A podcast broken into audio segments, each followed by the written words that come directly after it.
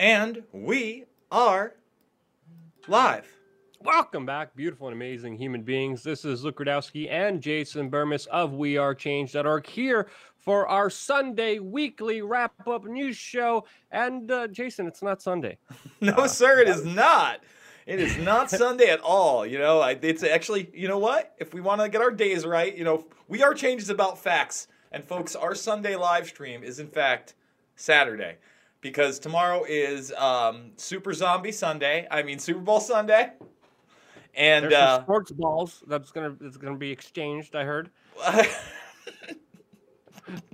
I know there's going to be a lot of commercials, so uh, there's going to be a lot of things to talk about on you, Monday. You mean psychological, subliminal propaganda blasted in people's subconscious minds? I'd call it psychological warfare. I think that is absolutely 110% correct.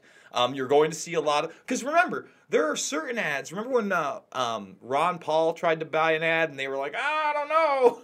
there are certain ads they won't air, no matter how much money goes. So it becomes a political thing. You're certain to see a lot of for the troops. We're going to see a lot of for the troops. I, I promise that. A lot of beer, a lot of for the troops, a lot of junk food. You know what you're not going to see?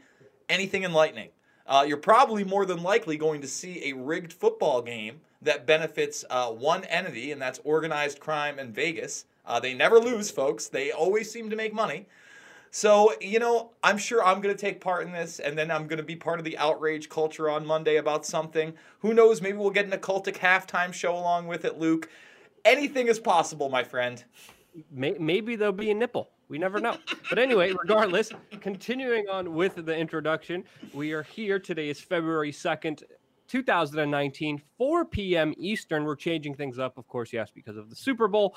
And we're going to be live here for the next hour on Facebook, also on Periscope. The podcast of this episode will be available on iTunes later, but predominantly, we're going to be talking to everyone here on our YouTube channel. Also, taking phone calls, of course, answering super chats and engaging with everyone here who's a part of this bigger conversation. A lot of the notification squad, since, uh, of course, usually everyone's going to be expecting a video on Sunday. I think we're just going to release a short one anyway. But there's a lot of things to talk about today. And holy cow, before we take a phone call, because we always begin every broadcast with just taking a random phone call with a random question. But Jason, again, this week just inundated with so much news regarding Venezuela. Now the yellow vests in Paris with their protest just ending moments ago. Russia, uh, Vice, BuzzFeed, all of the far left, crazy, radicalized media falling and collapsing. There's so much to get into, but overall, just a very dizzying weekend when it comes to this news, to say the least. And then you wake up and you got Dorsey, you know, spewing nonsense on Twitter. We're going to get into that. Um, you know, with with the biggest podcast in the world. I mean, listen, you give Joe Rogan props. I, I remember when I was working for Jones, and it was I'm the one that got them back together. They hadn't talked for years. I actually said, you know, Alex, he, he's very popular. I think he's really funny. You know, his comedy's good. He's part of the UFC. That's only going to going to grow. I'm like, dude, you, you should reach out because they had had a big falling out over Fear Factor, and especially the episode where uh, he was a, some pop star. What? Yeah, I'm not, I know you're trying to find the words. Was it over the hmm. horse? Um, how do you? What's the eloquent? What's that? The horse they phallus. Oh, yeah, the horse phallus uh, excrement. How about yes, that? Okay. Horse phallus excrement. That's gonna be that's gonna be a lasting impression. yeah, we'll we'll use that for a meme. Um, and people had to drink that, but there was actually more. Um, there was a pop star. His name was uh, Robbie something. He was always in trouble. UK guy had a few hits in the United States, but he actually had um, pieces of metal put through his body, and it wasn't a trick. You know, they did one of those things where they pierced through him, and he talked about how it was dehumanizing. And I, I remember being there. I'm like, dude, you, you, need to reach out. And I'm listen. I, have met Joe. Um, you know, once we, we we actually hung out and talked in his hotel room with Bravo and whatever. And then you know he was in the office one other time. I think with Joey Diaz when I was still there. I like what he does. And I, I think you know I think we're going to go a little back and forth on this uh, on this Dorsey interview later, but there were aspects of what he did there that are good. I don't always agree with Joe Rogan. You know why? I'm Jason Bermas. You're Luke Rudowski. Um, you're Jesse Schmidt out there. You know what I'm saying? Everybody, everybody has a different opinion, and that's okay. I, I don't know if we have to have the pile on of psychological operations that are going to bring your children to hell. that's all I'm saying. I think that there's there's a way out there that everybody can have a conversation, and then we can dissect this interview in uh, an intelligent manner, and then use discernment. How about that, Luke? That sounds kind of crazy, huh? Yeah, yeah, duh. It's important to, of course, look at both sides of the story, but lay out the information for you guys to decide on your own. Uh, of course, just being hyperbolic, screaming, creating a hate mob, of course, that's the end thing to do and gets a lot of clicks uh, you called it click tits, Jason. I think that's a fair way of describing it. But I think I think there's some criticism that does need to be dealt to uh, Joe Rogan, which I will express my opinion and why I believe that particular idea uh, later on. After let's take a phone call first. Uh, because, you got it. Uh, let's let's just put out the number before we get into all of it. Uh, just like we usually start our broadcast, because that's always the random kind of fun part to kind of engage in uh, before we get into the the whole Rogan uh, kind of bigger conversation here. Yeah, and by the way, it's a roll of the dice if Luke actually hears you, so be patient. I may have to repeat the question for Luke. Uh, 607 542 9184. It is 607 542 9184 to call into the program. Call in about anything. You know, what else happened this week? I, I got a whole week long, um, you know, hopefully bullet points, but there's some pretty big stories out there, especially, you know, let's let's be honest. Oh, I guess we'll be honest later. Let's take this call. You are live with Jason and Luke. What is your name? What would you like to talk about? Hey, my name is Cole. Mm-hmm. Uh, I don't know. I don't really talk. Kind of want to talk about everything. Uh, maybe a little bit of the Paris thing today. It was pretty violent. Okay. All right. Well, hold on one second, Cole, because I'm going to go back to you. I don't think Luke heard that. Uh, he wants to talk Paris. Um, so, you know, today is Saturday. The protests have been going on. Um, the violence, uh, Cole believes, at least the media is reporting, and I haven't gotten a chance to look at a lot of it. I've been pretty busy today. Ha- he thinks has escalated, Luke. What, what, have, what have you seen? Well, I've been tweeting about this uh, on my Twitter account all day today, uh, looking at the videos, and it doesn't look like a lot has changed. Uh, the same kind of violence, the same kind of initiation of force by the police that we have seen before. We have seen journalists targeted by the police today. We saw, you know, you know, more serious injuries. And uh, what's really happening behind the scenes is kind of a criminalization of protest by the French legal establishment. Uh, we saw the French courts rule that the flashbangs and the rubber bullets that have literally destroyed the eyes of about 20 individuals. About 20 individuals lost their eyes already uh, in Paris, France, because of this targeting. And this is not including just the other head injuries and traumas that people experienced by the French riot police Critical who are just condition. shooting these flashbang rubber bullets into you know people's heads. And uh, 20 times, uh, people have already just lost eyes because the bullet hit their uh, socket. So that violence is still continuing. The French court has actually ruled that it's totally legal, totally fine. There's also a big push with the French legal authority trying to establish a law that makes it illegal for people to hide their identity, aka wear a gas mask. And uh, they're criminalizing people protecting themselves from the huge use of force. And I would say, from my experiences being there on the ground, the abuse of force by the French police and Macron against the yellow vest movement, which, again, as I told you, and as I've been telling you for a while, is not going away anytime soon. Expect a major reinsurgence, especially during the spring of this entire movement. It's still cold. This march that just happened moments ago was specifically to denounce police violence. There was only more police violence because of it. They need to and take the their same money things out of that the we bank. are basically seeing They need to every single week. If you go to my Twitter account, twitter.com forward slash Luke We Are Change, I highlighted a lot of it. An interesting factor that was happening was the fact that there was kind of more antagonizing, especially online, between Antifa and the Yellow Vests. There were some minor clashes that we have been documenting before. Those clashes happened again between protesters again fighting each other, which many people, of course, point to bigger divide and conquer uh, tactics. But again, as a whole, uh, this movement is definitely not slowing down. The violence is uh, as it always has been, and uh, expect this thing to only escalate from here. Um, and it's not looking good for either the Yellow Vest or the French Macron establishment uh, in the future with these forces continuing to bunt heads harder and harder against each other. It's only a matter of time until one of them falls, and um, it's really unpredictable to know which one will. Well, he also, uh, I, I, let him go, and uh, thank you for the uh, call, Cole. He also mentioned, look, they need to make that bank run. And I, I got to agree with him. I think that the bank run is an important aspect of this. If they were able to even get, Luke, one twentieth, in other words, 5% of Paris, France, to run the banks, you know how devastating that would be? Think about it. They probably don't have 5% of the money in there. I'd be I'd be shocked if they had five percent of the money in there. They cook the books constantly. Yeah, this is an important concept you're bringing up, Jason, because a lot of the big banks, when you deposit your money in, they take that money and they loan it against it, and sometimes it's loaned against ten times, a hundred times. Some people even speculate that even it's done to even a thousand times where you know your dollar is loaned to so many different places because everything is done digitally this is where the bigger kind of scams do happen in the banking system. So that's a very important point that you brought out here, uh, Jason. With that point, go ahead. I'm just saying once again, um, I, it would be devastating. I have to agree with him.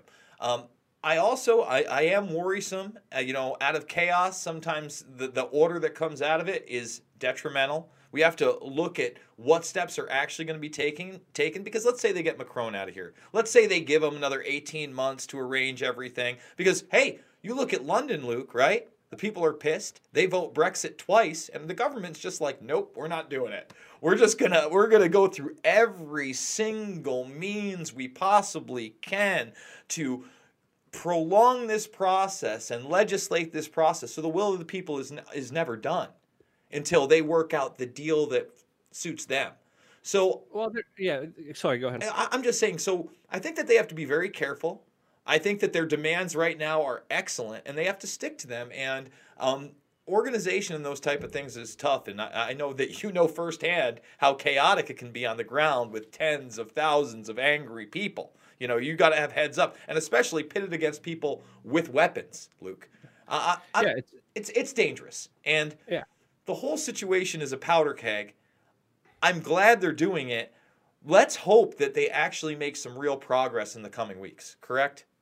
Oh, it's absolutely insane. And the government has caved to, of course, the minor demands uh, by some of the protesters. Macron, who previously said he would never make concessions, then came out and said, hey, guys, I'm making concessions here. But right now, what we've been seeing with the, especially the last two weeks, this kind of criminalization, this, this kind of more heavy handed approach litigiously trying to use the law uh, in the favor of Macron because two weeks ago, uh, you know, they were even talking about setting up stiffer fines for people who were protesting illegally, and we're only seeing that ramping up, and it's really, really uh, just becoming an awful situation where it's not just people who are angry.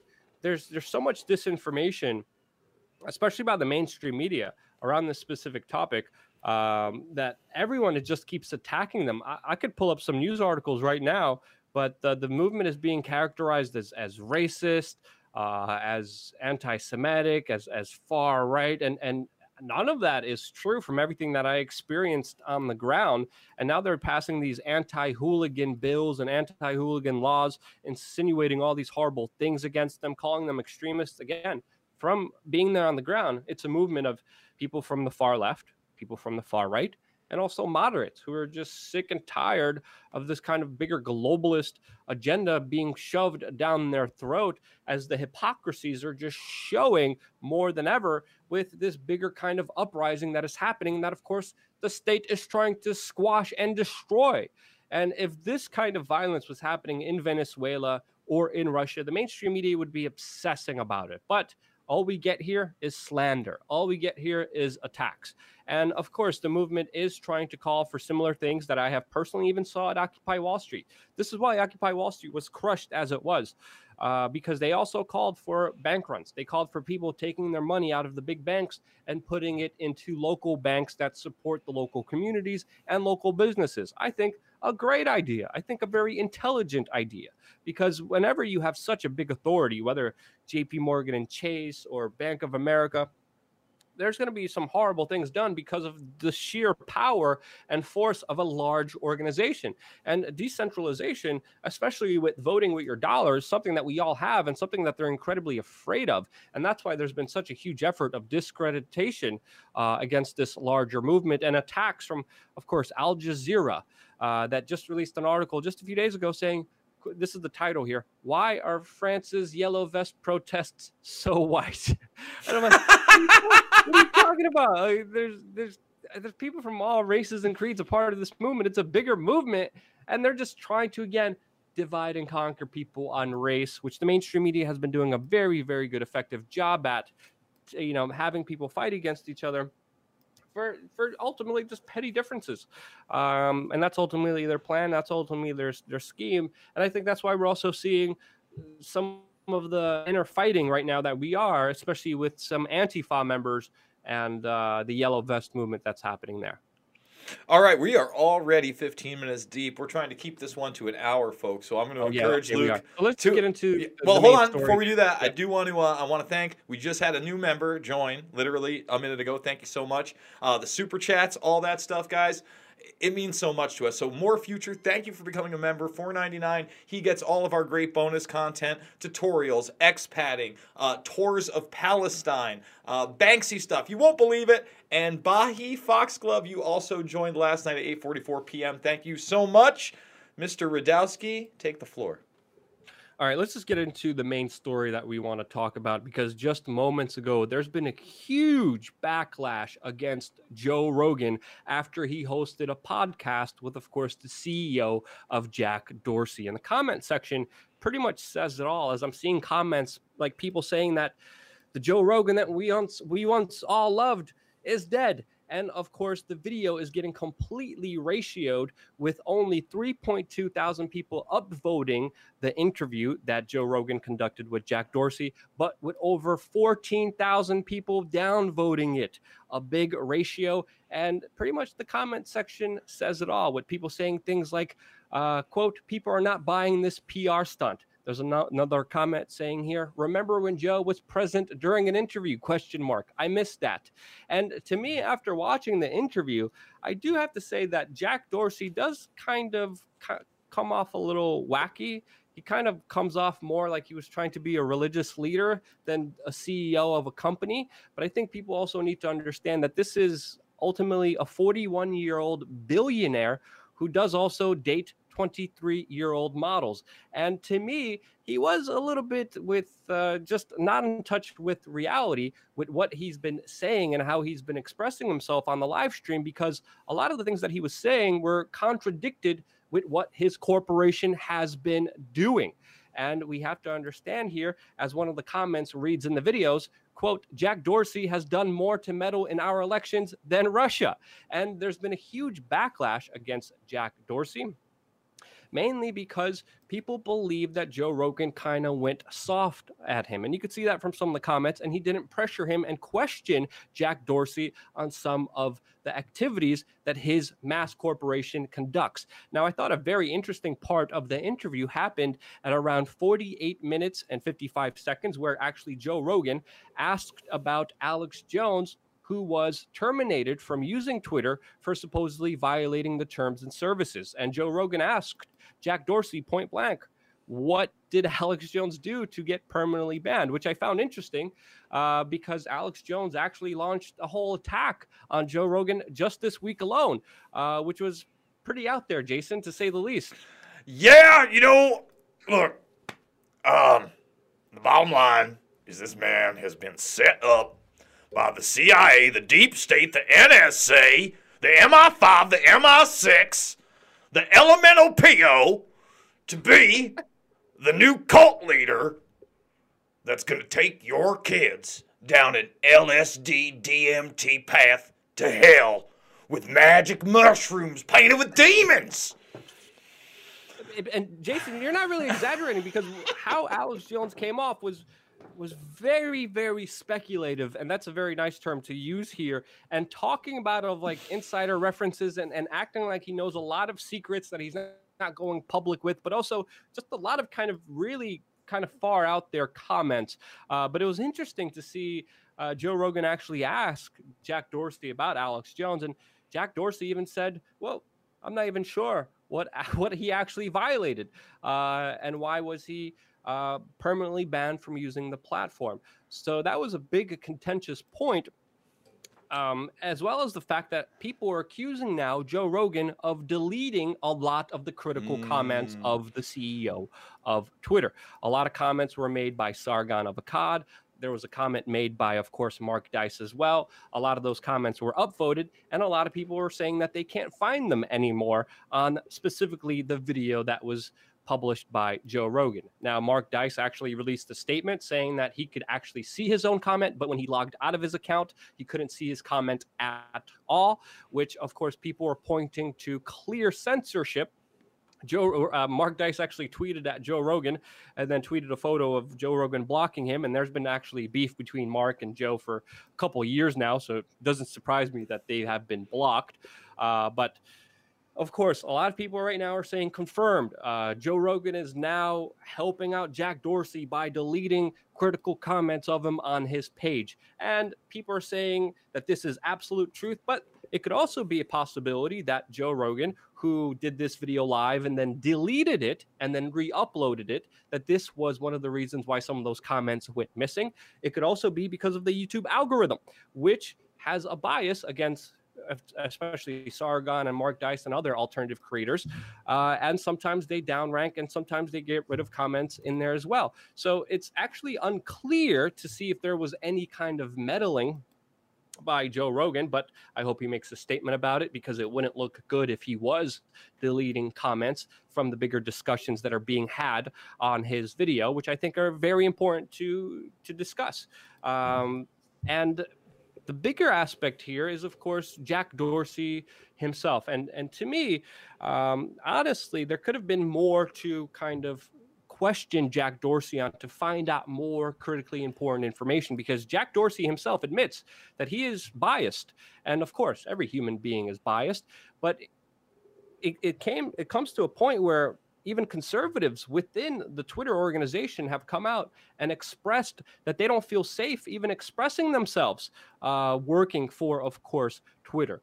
Even USA Today came out talking about the political bias and the crackdowns that have been politically motivated inside of Twitter and, of course, the people who use Twitter. Now, Jack Dorsey, just like similar comments he made in the Joe Rogan interview, said, "Oh no, this doesn't affect us." Uh, the, as as he said before, as Mashable covered, you know, the left-leaning bias doesn't affect content decisions at all, and a lot of people are just calling straight outright hooey on that and lies because I think it's pretty clear to everyone that yes, there's a major bias, especially in Twitter, especially with what we just saw recently, where we saw a lot of celebrities and mainstream media figures literally call for the doxing and physical violence of teenagers of because they had a MAGA hat and were smirking during, of course, the whole Native American controversy. And a lot of those left wing people who were calling for violence and doxing,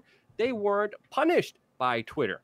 But when similar instances happen, for an example, when people tell journalists to quote learn to code now twitter sees that as abusive behavior because the quote learn to code is being sent to journalists from predominantly buzzfeed and vice who lost their jobs recently. So the bias here is pretty evident especially with all the people who were permanently banned from that platform. And it's not just uh, prominent figures, but also bigger organizations. As we found out from the Washington Times that Twitter suppressed messages criticizing Planned Parenthood and other pro life groups out there, the bias is very clear with their censorship, with their shadow banning, and also shilling for the establishment, as it's not only people on the right who are getting hit, but also a lot of people who are anti establishment, like the Free Thought Project, the anti media my personal friend, Carrie Wedler, who had her account deleted without an explanation to why it's happening. And it's also done for bigger state government reasons, as we see Twitter recently take down hundreds of accounts that were pro. Uh, regime of Maduro that were pro Venezuelan accounts coming from Venezuela talking about their support who didn't want a coup d'etat happening in their country. All of those people have been banned. There was a similar move also made, of course, um, in Syria, where a lot of Syrian government accounts and Syrian voices, pro Syrian voices, were also censored and, and deleted. Uh, and of course, a lot of close associates to Nicolas Maduro were also just totally blocked and suspended from using the platform, as we're seeing just awe stunning video of what looks like American military helicopters in Colombia heading towards the Venezuelan border. So this was an issue that I think Joe was kind of very soft on. And in one point, I do agree with Joe when he says, I'm here to talk to everyone. And people accuse him of platforming people and empowering them. And I'm kind of with Joe here that he should have a right to talk to everyone and, and exchange a dialogue and to have a bigger discussion here that we could get a better understanding. Overall, this is getting a lot of attention. This got my attention. This had me watching. And overall, I think these conversations are a good thing. Where the pl- problem comes in and why people are mad is because when Joe Rogan is, says that he wants to talk to everyone, he doesn't believe in deplatforming. The problem comes when he's literally talking to the Orwellian overlord billionaire deplatforming king Jack Dorsey himself. And this is why a lot of people are having a backlash against this video because they don't think Joe Rogan um, argued and and fought for what he said he believed in and he took the situation very lightly. And if he truly did believe in talking to everyone and giving everyone a platform he would fight for that kind of idea more than he did to what people accuse him of giving a very soft handed approach to Jack Dorsey. And I could understand that sentiment uh, as well. Do you agree or disagree with that? There's also talks about AI and Bitcoin, which I know you're dying to talk about, Jason. Well, Luke, there's a lot to unpack there, my friend. I got to tell you. Let's start with why Dorsey banned me, okay?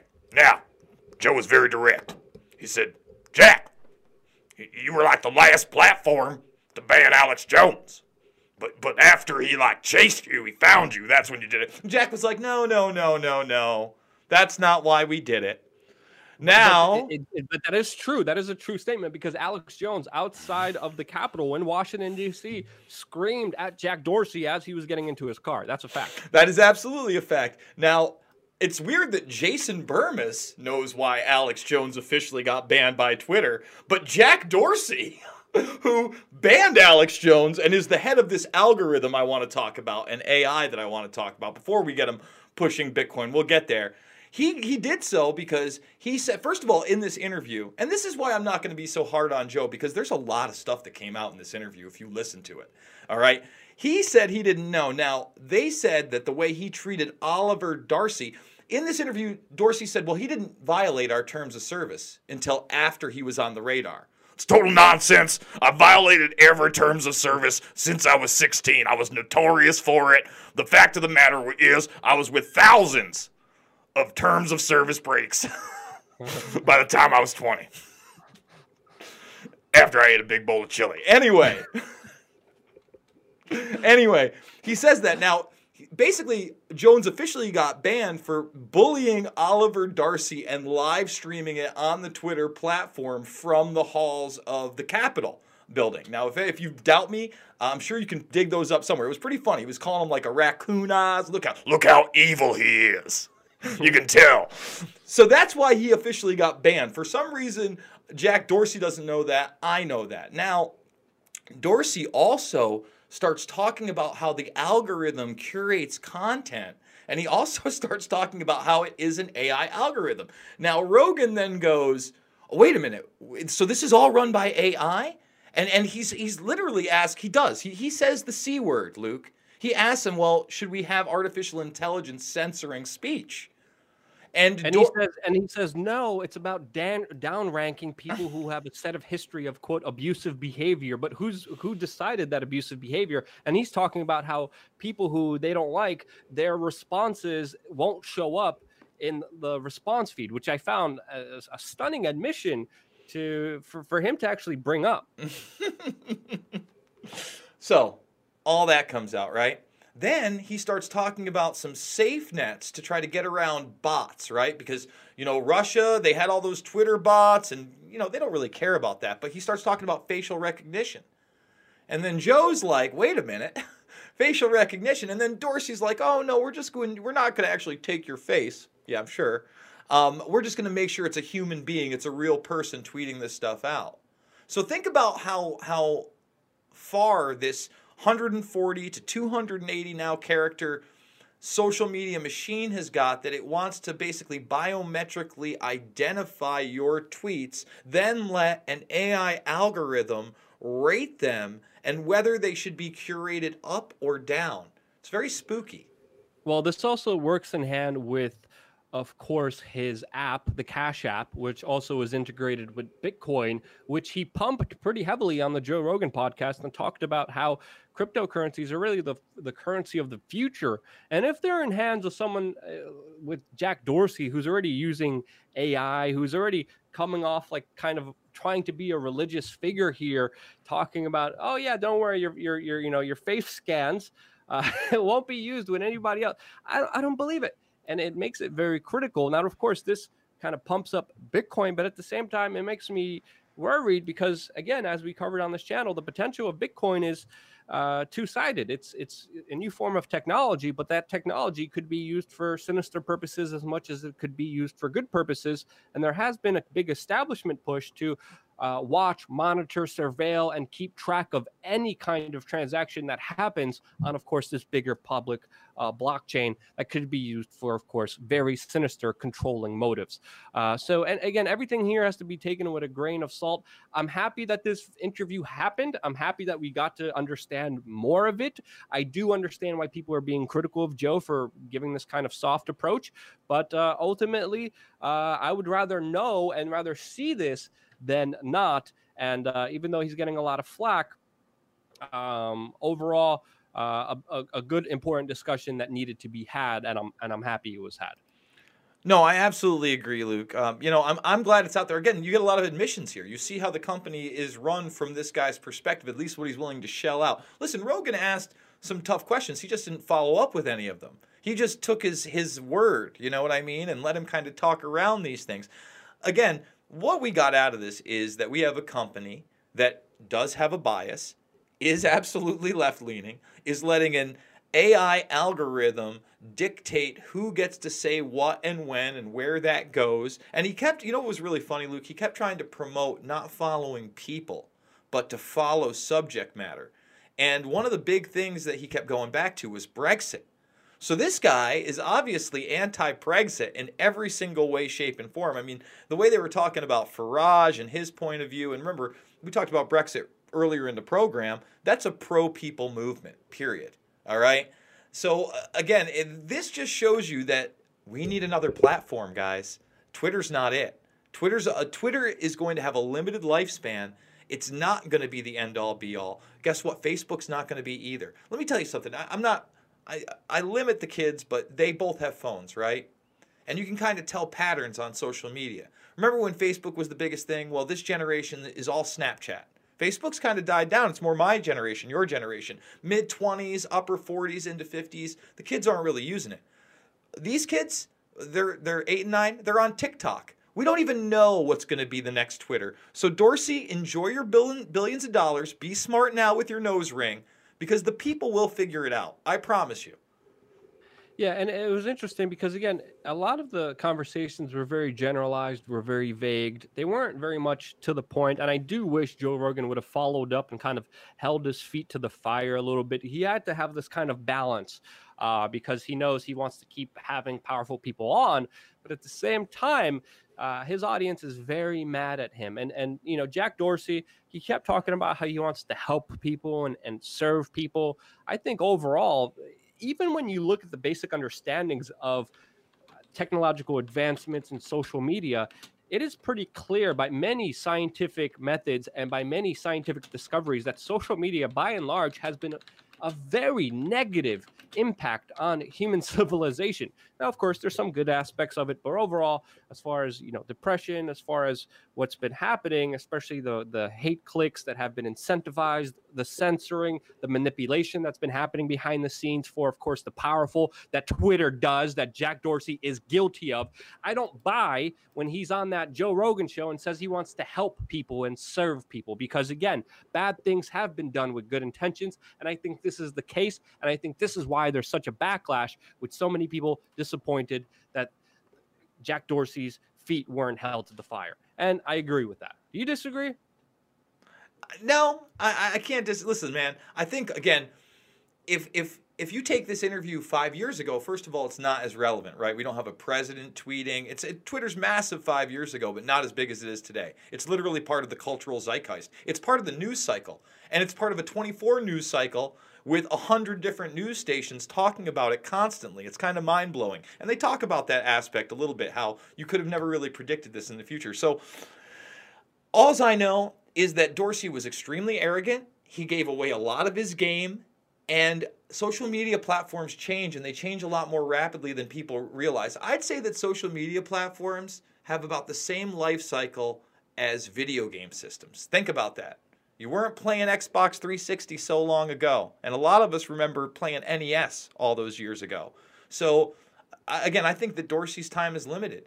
Period. I, think that this is the beginning of the end for Twitter. You can't curate speech, just like YouTube, man. If they they want to start you say the c word, the conspiracy word in your uh, in your video. You know, there was a lot of controversy this week that Shane Dawson may have lost out on up to sixty thousand dollars.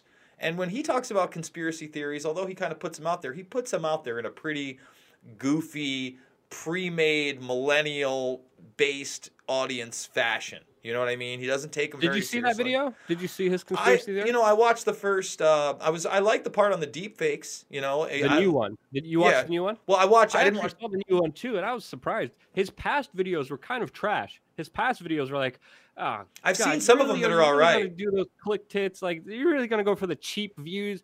But I was surprised. It wasn't that bad. Of course, there was some trivial stuff with him kind of fooling around with his friends, but I think that's also Jason. That's for his audience. understand- Yeah, that's his audience. That's I know. his allure. That's why a lot of people relate Watch with him and, and watch him because they want to be a part of that kind of bigger adventure, which is a big aspect of YouTube. But overall, especially with the subliminal messaging stuff that Didn't he get talked there. about with using red and using uh, uh, yellow with you know watches being specifically at 1010 all the time to mimic a smiley face with the talk of suicide in cartoons. I thought it was very revealing and very very well done to be honest with you. And Well- kind of surprised me. I see. I'm not that surprised because I actually caught something of his about six months ago where I was like, you know what, this guy is watching a lot of stuff. However, like like like I said, and, and I'm glad it's out there. But but my point is that, you know what, he's he's a good bridge for us, right? He's kind of like entertainment, but he is giving you a lot of information you're not going to see anywhere else. Like I said, that deep fakes part, subliminal messaging. I think he also talked about directed energy weapons in this one too. Yes, he did. Yeah. Um, you know, and don't get me wrong, we've talked about directed energy weapons when we're talking about the military testing them out. You know, we saw some of those tests. We actually played some of those on one of these live streams. Um, the, the bottom line is, again, he's so much entertainment.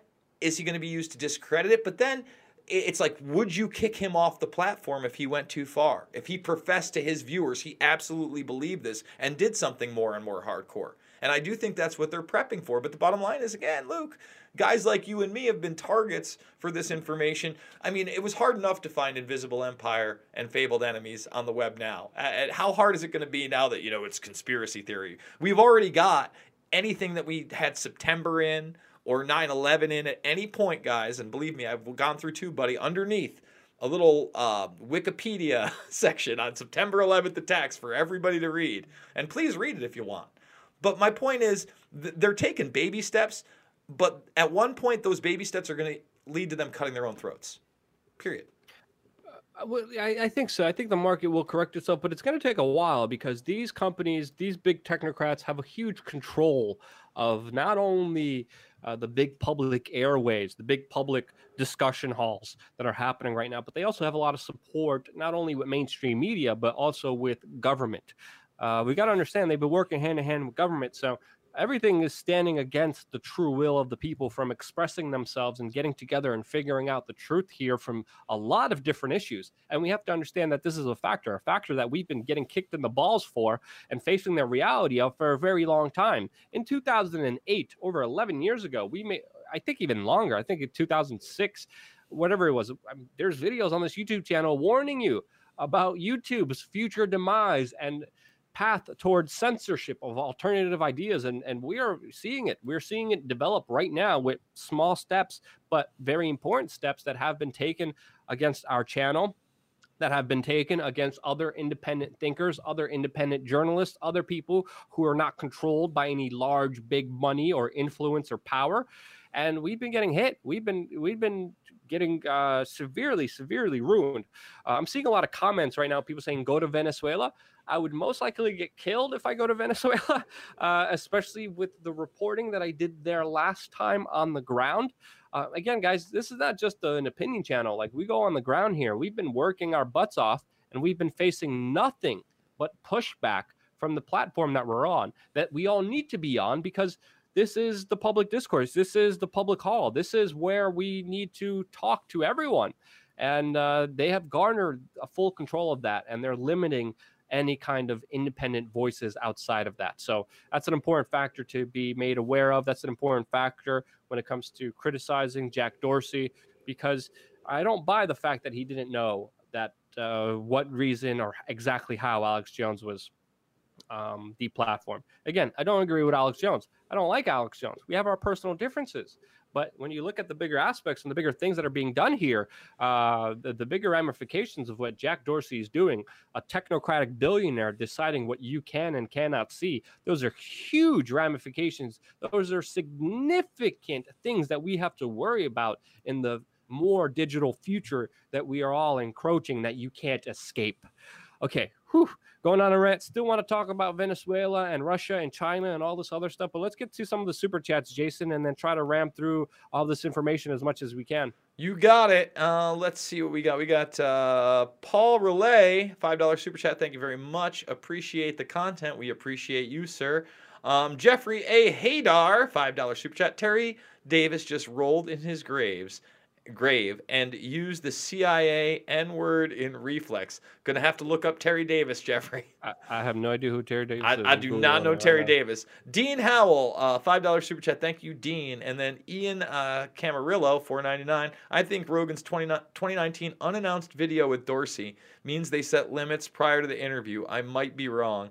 I, I got to look into it because it does seem kind of weird if this is the only video he didn't stream or he did stream it and then he de- he did he, stream it. And, no, and I was he, watching it. I was watching part of it live, Uh-huh. but he deleted it and then re-uploaded it, which I think again, I think live streams also hurt channels visibilities which again if anyone knows let me know on twitter because uh, our numbers have been going down dramatically uh, and like some of our videos are getting 9000 views and i'm trying to fix it as much as i can and I, I was told that a possible problem could be that we're doing these live streams and people are tuning in and tuning out which of course would hurt the algorithm ranking uh, with kind of these longer videos that we're doing uh, so if anyone knows uh, the bigger part of the algorithm here by YouTube or what we're doing right or what we should be doing or what we could be doing better, those comments are definitely very much appreciated. Hey, oh, I totally agree. All right, we are at 40 minutes, so why don't we just rock and roll with uh, with this next topic, Luke? Well, uh, this is also a very important topic, but also just more developing news that is very significant. But you're going to be hearing less and less of that because of technocratic censorship. Again, you know, Jack Dorsey and Twitter have been banning a lot of critical accounts of the U.S. establishment and also critical account, uh, accounts of the military-industrial complex and American hegemony, American foreign policy, petrodollar news is pretty much hidden away from you. The true motives is not democracy. And you should know that by now. I think anyone online right now, anyone just paying a little bit attention knows when the United States says that they're going for democracy in a country and they need to do it through military means, people I think understand now that yeah, that's not true. And we're getting closer to of course more saber rattling, more bigger conflicts between countries who are testing each other's hegemony on the world stage, predominantly Russia, China, and the United States. There's a bigger thing happening here that, of course, the mainstream media is going to tell you Trump is controlled by Russia. Trump and Putin are best friends and they're besties and they kiss each other. That's what the mainstream media is pretty much setting out there as their main idea. On the global world stage, things look completely different. And this has been exacerbated with, of course, the United States just a few moments ago getting out of the INF treaty, a very important treaty that was set up during the Cold War that pretty much stopped the arms race, stopped countries from developing nuclear weapons. And many political a- analysts and many people who are looking at this closely say that this is kind of the revision of the Cold World Cold War becoming more of a reality. And what we have been seeing by the establishment and also the mainstream media is just more pushes towards these bigger conflicts, towards these more heated relationships. And it's more evident than ever, especially in the Senate, where the US Senate just voted 68 to 23 to stop Donald Trump to even withdraw troops from Afghanistan and Syria. Now, it will be interesting to see how Donald Trump reacts to this, since Donald Trump, again, as we covered in previous videos on this channel, this is not just the pro or anti war kind of stance here. This is a very complicated situation that we're dealing with here. I went into detail with that on the last geopolitical video uh, on this channel. But with the Senate rebuking Trump on Syria and Afghanistan, Trump is still pushing forward with a bigger conflict with Iran and also specifically bigger tensions with Russia, which have been continuing and happening to the madness and glee of the mainstream media that Jason has absolutely lost it. Look what Rachel Maddow has been saying on her broadcast during the supposed polar vortex that hit the Midwest. Do we have a clip of that, Jason? Can we oh, show we, some of that? Oh, we got a little clip. Here we go. And it is like negative 50 degrees in the Dakotas right now. What would happen if Russia killed the power in Fargo today? Right? What would happen if all the natural gas lines that that service Sioux Falls just poofed on the coldest day in recent memory, and it wasn't in our power whether or not to turn them back on? I mean, what would you do if you lost heat indefinitely as the act of a foreign power on the same day the temperature in your front yard matched the temperature in, in Antarctica? I mean, what would you and your family do? Literally theorizing the possibility of Russia hacking us using the polar vortex as an opportunity to scare people, to make people hate other people in a foreign country for a bigger political effect. Theorizing, of course, with just pure spec- speculative behavior. This is not journalism. This is not what you're supposed to do when you're a journalist hyperbolically speculating that Russia's going to be giving us a, te- a, technological hack attack to freeze people to death in the Midwest. This is fear mongering 2.0 on just another ridiculous, insane level, which WikiLeaks called out and said, uh, "quote U.S. largest audience TV host MSNBC's Rachel Maddow." Democratic Party aligned this evening said Russia will freeze you and your family to death. And that's not a hyperbolic statement. And Rachel Maddow is actually defending this on Twitter. She's saying, "Ah, you mad?" question mark and talking about intelligence agencies and their reports of a possible hack that Russia and China may commit, how our national grid is vulnerable. But again, this is the same information from the same intelligence agencies that told us that there was weapons of mass destructions in Iraq and the the same intelligence agencies that have been working with the mainstream media to sell that lie to the American people that has been sold successfully and has ruined over a million people's lives on this planet. So, again, just another corporate, nasty military industrial complex opportunity to proliferate bigger conflicts between people from opposite sides of the world for, of course, monetary and political gains. And this is only going to increase with, of course, what people are saying the start of the arms race, with, of course, Donald Trump and the U.S. administration getting rid of the INF treaty, which, of course, Russia responded saying that they would retaliate against for this pullout of this bigger treaty that has just happened. Again, this is why people are saying we are going back to the Cold War, and it does not surprise me, as of course we are seeing what looks like U.S. military helicopters literally head to the border of Venezuela right now. Again, this video hasn't been confirmed. This does look like U.S. military airplanes. We do know that John Bolton literally had a freaking notebook with 5,000 troops to Colombia on. Uh, like showing it all to the mainstream media. We know Israel sent troops to Brazil, and if you've been watching this YouTube channel, when I was in Colombia just a few weeks ago, I reported to you that there has been big talks within the mainstream media there, within the government there, of Colombia and Brazil invading, of course, uh, Venezuela and starting a bigger conflict there. As that is happening, of course, we have countries all around the world backing this Uh, it's also important to note that some countries, of course, don't back this and back more dialogue. But we even saw in the United Kingdom uh, with elected representatives meeting with Henry Kissinger, and then right afterwards calling for a coup d'etat in Venezuela. All of this is happening as, of course, Twitter, Facebook, and other social technocratic giants are squashing down and getting rid of voices from Venezuela who do not want this to happen. As the New York Times is running literal opinion pieces talking about how there needs to be a bribe of the Venezuelan military in order to overthrow Nicolas Maduro. Now, if you've been watching our video footage, uh, if you've been watching my reports on the ground, I am definitely not a fan of Maduro. But realistically, here the bigger argument that has to be made here, what I what I have been seeing with U.S. sanctions, with U.S. tough talk against Maduro, that those actions have actually been having the opposite effect and have been empowering him.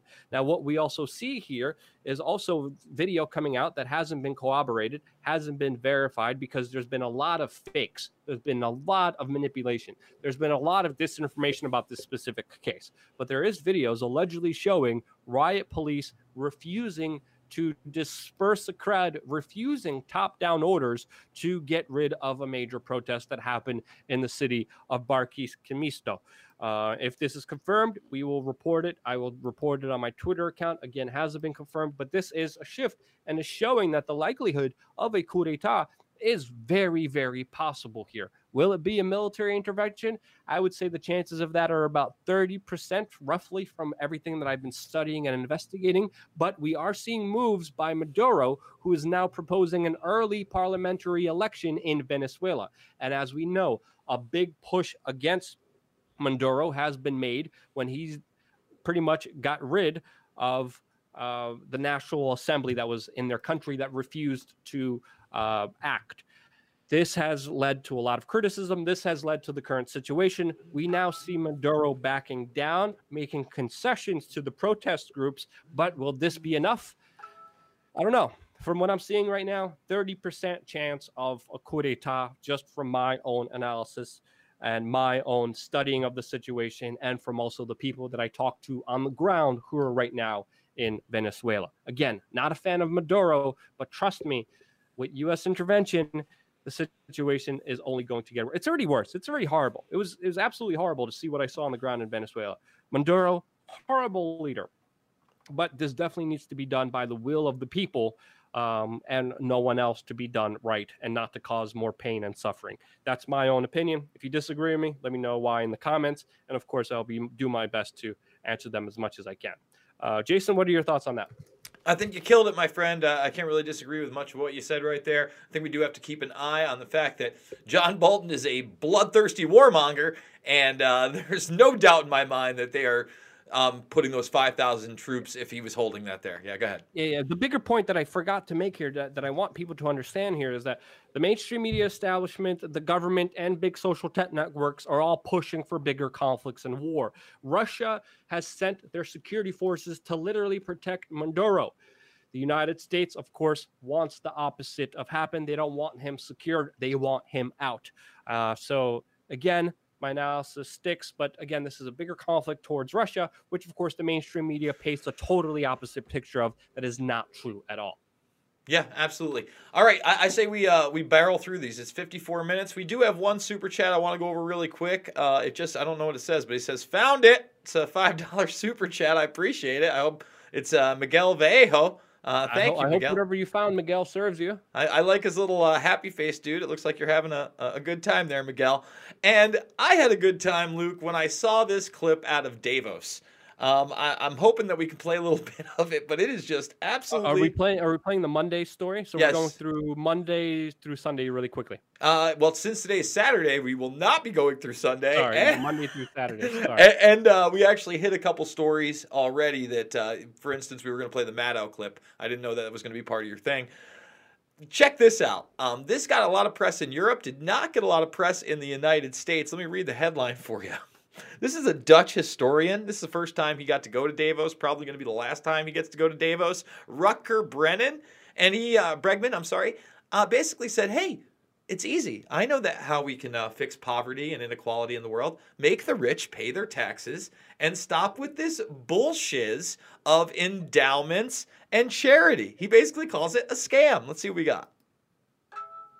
This is my first time at Davos, and uh, and I find it quite a bewildering experience, to be honest. I mean, 1,500 private jets have flown in here to hear Sir David Attenborough speak about, you know, how we're wrecking the planet. And uh, I mean, I hear people talk in the language of participation and justice and equality and transparency. But then, I mean, almost no one raises the real issue of tax avoidance, right? And of the rich just not paying their fair share. I mean, it feels like I'm at a firefighters fighters conference and no one's allowed to speak about water. I mean, this is not rocket science. I mean, we can talk for a very long time about all these. Just stop it. I mean, that's just pure gold. That's pure gold wrapped in platinum, folks. I can't get enough of that, Luke. I, he goes on, but just the uh, the bowling sized balls of this gentleman to be sitting amongst these billionaires and their cronies saying, "Hey, we could fix this tomorrow. Make them pay their taxes." And maybe they shouldn't be flying around on private jets if they're going to bitch about me and my family having two cars and not paying a carbon tax. Props to you, Rucker. Well, well, they're they're they're bitching and moaning. Definitely an issue that I agree with them on. Paying more taxes, definitely not. Bigger establishment, more crooks are going to get it. Uh, no, thank you. My own personal opinion. But let's just move on to Tuesday's story. You got it, brother. I, I, I don't want to open that can of worms. We can go into it, but you know. No, no, no. We got short time. We got short time. We're gonna we're gonna try and make the time here. So check this out. Daily Beast. Don't always agree with them. This one's a really good piece. Um, this is it, man. Old boss, same as the new boss. Uh, detainees describe an American presence in their torture chambers. That's right. That's right. The U.S. military is in Yemen, is in these secret facilities, according to the Daily Beast. God forbid I don't say that, but I'll tell you what I read through this horrific article of torture, and it reeks of the Guantanamo Bay past of this country. And uh, this is why the Patriot Act was bad news. This is why the Department of Homeland Security was bad news. This is why torture and renditions is bad news because our tax dollars go to somebody going overseas and mercil- mercilessly torturing young people, women, civilians, and worse, Luke. Well, sometimes it's not your taxes. Sometimes it's private U.S. military contractors, and we know what there's a lot of them in Yemen working for, of course, uh, big oil countries in that region. And it doesn't surprise me. The U.S. government is denying this story. Again, I'm not a fan of the Daily Beast, but a broken clock could be right twice a day, and we have to understand that as well. Uh, and what the bigger takeaway here is, um, it's most likely contractors. Uh, there most likely won't be any accountability. The U.S. government is denying it, just like they denied Gitmo, just like they denied the spying accusations um, on on you. Again, you can't be trusted, and the reasons that this is happening need to be questioned because it's scientific fact that torture does not work. Torture doesn't work, but they still do it. Why they do it? Uh, again, uh, makes no sense at all. All right, let's just move forward to uh, Bryan Singer uh, who uh, you've been talking about quite a lot on this YouTube channel. That's right, and for a long time, and hopefully the hammer is falling soon, as the Daily Mail broke even more sexual abuse complaints about uh, Bryan Singer from 2014. Hey, wasn't he? Wasn't he getting set to do this big picture that's nominated for all those uh, Oscars, Bohemian Rhapsody, back then? Well, he couldn't have been doing. I mean, he's a changed man. Bryan Singer would never abuse it. If you look at this, you can say what you want about the Daily Mail. Look at all these court documents they got. These nice little court documents, huh? Showing what a scumbag this guy is. Caveat to this, Luke. You know, they haven't said that he's not going to direct Red Sonja yet. And James Gunn, who was fired from the Suicide Squad for some pretty questionable stuff. You see, when when celebrities and the left do questionable things on Twitter, like dox kids, and remember when Jack was talking about that, he didn't have an answer for what they were going to do for the celebrities that threatened children and doxed kids, and we're looking into it. But well, of course, yeah, yeah, yeah. But now, if you're on the other side of that argument, you know you can't do it. It's just like in Hollywood, you can be Bryan Singer, you can be James Gunn, and now James Gunn has been rehired, not for um, um, for Guardians of the Galaxy, but by the DC universe, they're going to have him do the Suicide Squad uh, reboot. That's so nice. A man who dressed up in priest outfits and joked about uh, raping his firstborn daughter on video. I've seen. You can look that up. That's who's going to be directing that. So when your kids watch that movie, think about how cool that is. That's how I Yeah, feel about I- that, Luke. I have to say I don't agree with the Daily Mail, but they've been actually very surprising as of late with a lot of their reporting like this that's not highlighted, that's not talked about as much as it should be, and of course the bigger mainstream media kind of uh, organizations and and news organizations supposedly. So, uh, so very surprised uh, that this is coming out and covered in such great detail uh, by the Daily Mail, which has to be commended uh, by them and the work that they're doing. Okay, so uh, what is this? Thursday and Friday story we're pretty much talked about with Rachel Maddow on MSNBC and the deep fakes, and then the last story is kind of related to this. Yeah, it is. Um, let's see. Let's last story for yeah. Saturday that we have now here with Tekashi Six Nine, Yeah. who uh, pled guilty to the feds. Yeah, he's going to be a snitch. Isn't it lovely? I mean, not only. Is he going to be a snitch? Is that confirmed that he's going to be a snitch? Oh, oh, don't. They usually don't say they're going to be. Oh, snitches, oh, oh, come on. He pled guilty. Listen, he was he was facing uh I think 60 years minimum in prison. It was like 57 or 60. Don't quote me on that, but I was looking at it and this just came out. And the thing is, why are they working with this guy? He is an admitted child abuser. Okay? Sex with a 13-year-old girl admittedly, and I believe that's the one that he put on Instagram. So he sh- not only is is he a, a pedophile, right? He's in his early 20s, okay? But then he shares that child pornography with the world. In fact, with people that wouldn't normally watch child pornography, And they just still have an Instagram account. I'm pr- I'm pretty sure he still does have looking that up right now. Yeah, I don't think they I don't think they got rid of him forever. Violation of terms and service. Yes, he does. Yes. Holy cow! Of course he does. See, there's again. This is why um, we did the video last week about the Irish sports star because there's a different set of rules for celebrities and political figures and billionaires. And right now, Luke, I'm doing research for a new series we're going to be doing for the channel, um, the 2020 election series. And the corruption that I'm finding on some of these people is just, oh, I, I looked into Cory Booker today. Cory Booker, of course, anno- announced his presidency uh, candidate. Couldn't happen to a nicer scumbag. Couldn't happen to a nicer fake person. I mean, he looks so great and he talks so great. He's he's disgusting. He he is he is like the worst type of establishment hack we could ever elect. And um, you know, he plays by a different set of rules, Luke, and a lot of these guys do. Same with uh, Chris Brown. I think he was just also recently arrested in Paris. Paris. Was that him? Yep. Yeah, re- recently arrested for Paris on charges of rape. Uh, same with R. Kelly. Tekashi Nine still on Instagram. 15.4 million followers. Again, these people are adored and loved, but a lot of them are pretty much sinister, criminal, egotistical, crazy human beings. And you kind of got to be crazy to be on top of your industry. But you're seeing a lot of this sickness that, of course, is not being called out.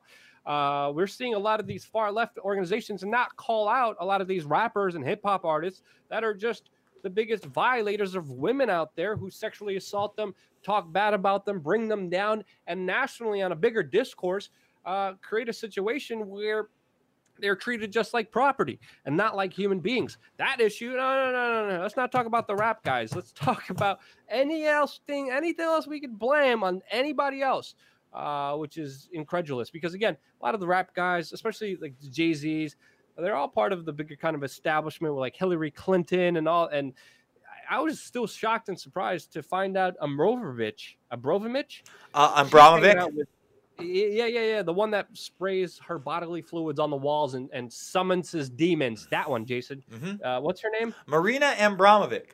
I'm still surprised she hangs out with Jay Z, Lady Gaga, Hillary Clinton. Like, like with, a lot of stuff to look into. A lot of people are going to be jumped to speculations, but uh, anyone hanging out with uh, people who do that, I, I, I wouldn't, I wouldn't, I wouldn't really uh, trust them or support them. And uh, there definitely needs to be a more critical eye on the big celebrity establishment in this country because it's pretty dirty. All right, let's take a phone call and then um, finish this broadcast. You got it. And I, you know, I want to end it with this too.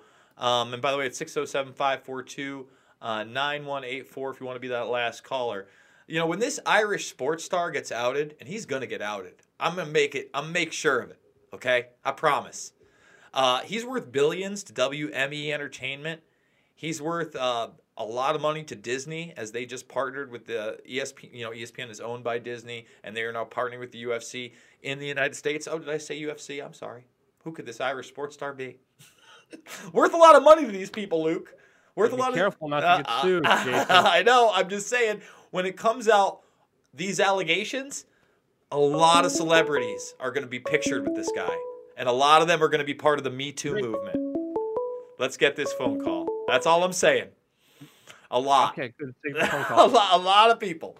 You are live with Luke and Jason over on the live stream. Our final caller. What's your name? What would you like to talk about? Hey, my name is Renee Vogel from uh, Las Vegas. How you doing, Renee? What's up? I- I'm doing good. Uh, what I wanted to talk about was the about the the, the the censorship specifically when it comes to the formulas, like on Twitter and all that stuff. Because you guys painted a very I can, which what I understand, a very malicious perspective where these corporations are manipulating when and where particular po- uh, tweets or posts are being placed. But what I've been teaching with my girl, with my daughters, mm-hmm. is that these companies are like organisms, organisms, and specifically these formulas. I, my my my opinion is that the formulas are allowing the company to do exactly what they need to do is get our attention. Mm-hmm. Therefore, everybody's I mean you probably know this, everybody's experience on, on these platforms are customized to the exact individual. Mm-hmm. Therefore, if Twitter knows Sally likes progressive porn perspective, therefore if she goes to the Joe Rogan tweet, the formula is going to give her perspective on her likes and dislikes because it has an incentive to keep Sally on the platform. If the Sally knows if she reads a comment from Luke that makes her mad, then she gets off the platform. The formula is like, oh shit, that's bad. We cannot serve her that particular piece of content. So it's not necessarily a malicious perspective. So, The so let me let me answer that really allow- quick, and and I'm, I'm Huh? uh, uh, let me just answer that a little quick, really quick, because you're you're absolutely right that the algorithm does cater to individual use, just like Google AdSense does, and you know they're taking in all this information. You start talking to your buddy, all of a sudden an ad comes up for that product. So you're right in that sense. However, they also give creators themselves different sets of rules within these algorithms. Luke, basically, um, um, he's talking about how the algorithms work. So, in other words, the it's already gamed in a way where if I put too many Trump tags in, let's say we're talking about President Trump in a video, and I've just put the wrong one in, all of a sudden we're demonetized. Now, automatically, that says to the algorithm, this is going to make us less money, even if people stay on the platform. So then we're deranked. Okay. And they're admittedly doing that just with content. Now, I totally see your point that why, because I think what you're getting at, and uh, by the way, I appreciate the call, brother, is why would they want to send people away, right? Why would they want to send people away from the platform? It's because it's costing them too much in um, issuing the narrative to people, in uh, government pay, and that they've already acquired their audience. One of the ways they acquire the audience, and Luke and I have talked about this, is by not ha- letting the algorithm run wild, letting things like loose change go viral, letting things like uh, Luke on a subway with Michael Bloomberg confronting him about uh, the firefighters go viral. They allowed those things to go viral because it's what people wanted to see. But now they no longer do that. They suppress those things. They don't Well, allow like them to trend. Dealer. You give someone a little bit of taste of crack, you like it, and then they got you hooked on, and they did that with free speech essentially as well. Yeah, and and I I just think the game has changed so much, Luke. Uh, I think you can speak to that so much. So so yes, the algorithm does teach itself how to be most profitable, but there's a reason why in 2017 the Bilderberg Group was focusing on how they were losing the narrative and how they could regain that narrative because people and, and what did we see? We saw people being deplatformed. We saw free speech being banned. We saw Facebook in uh, in co- before Congress. We saw them before uh, the UK Parliament. So we saw a crackdown on social media by Luke's favorite entity, government. And all of a Uh, sudden, the regulations came in. that. I literally just got sent this article. I was mentioned in a New Yorker article just now. I just literally am finding out about this right now. Mhm. Uh, about a piece that was written about Boyan Slat. He's again the young Bilderberg member who uh, built the device to help get rid of uh, the ocean, the plastic patch inside of the Pacific Ocean. And these son of a. Sorry, I can't curse here, but uh, I'm reading the article right now. I could send it in the chat room. Those s- scumlords called me a right wing activist. what? You right I'm winger, Luke. right now. You're so in the right wing. cafe, Slat's phone started buzzing. A video of an interview he did uh, earlier in the day with Luke Rudowski, a right wing activist. What? I'm not a right wing activist. You. And videographer had just gone online. Slat seemed nervous about what he had said. The subject of the interview was the Bilderberg meeting, an annual off the record forum of international leaders, which he had attended the previous weekend in Chantilly, Virginia. It's very secretive, Slat said. It's like Davos, but with just a hundred people. The king of the Netherlands was there, David Petraeus. A lot of people think it's some sort of conspiracy thing. Rudowski, for instance, referring to the Bilderberg participants, had asked Slat how his mission to clean the ocean would work with the world domination plan. that was a joke. I was being sarcastic. oh God, why would they call me a right wing activist? I is okay. I'm gonna reach out to this person. I'm sending the article here uh, to the chat room. Of course, they disabled uh, the comment section so people can't correct the record in the comment section of the New Yorker, uh, which a lot of news organizations have been saying. Uh, let me keep reading that again. I I just got this. I'm going to keep reading this whole thing. Um, I'm just going to personally tweet out at this person who wrote this. Who wrote this? Caroline Corman.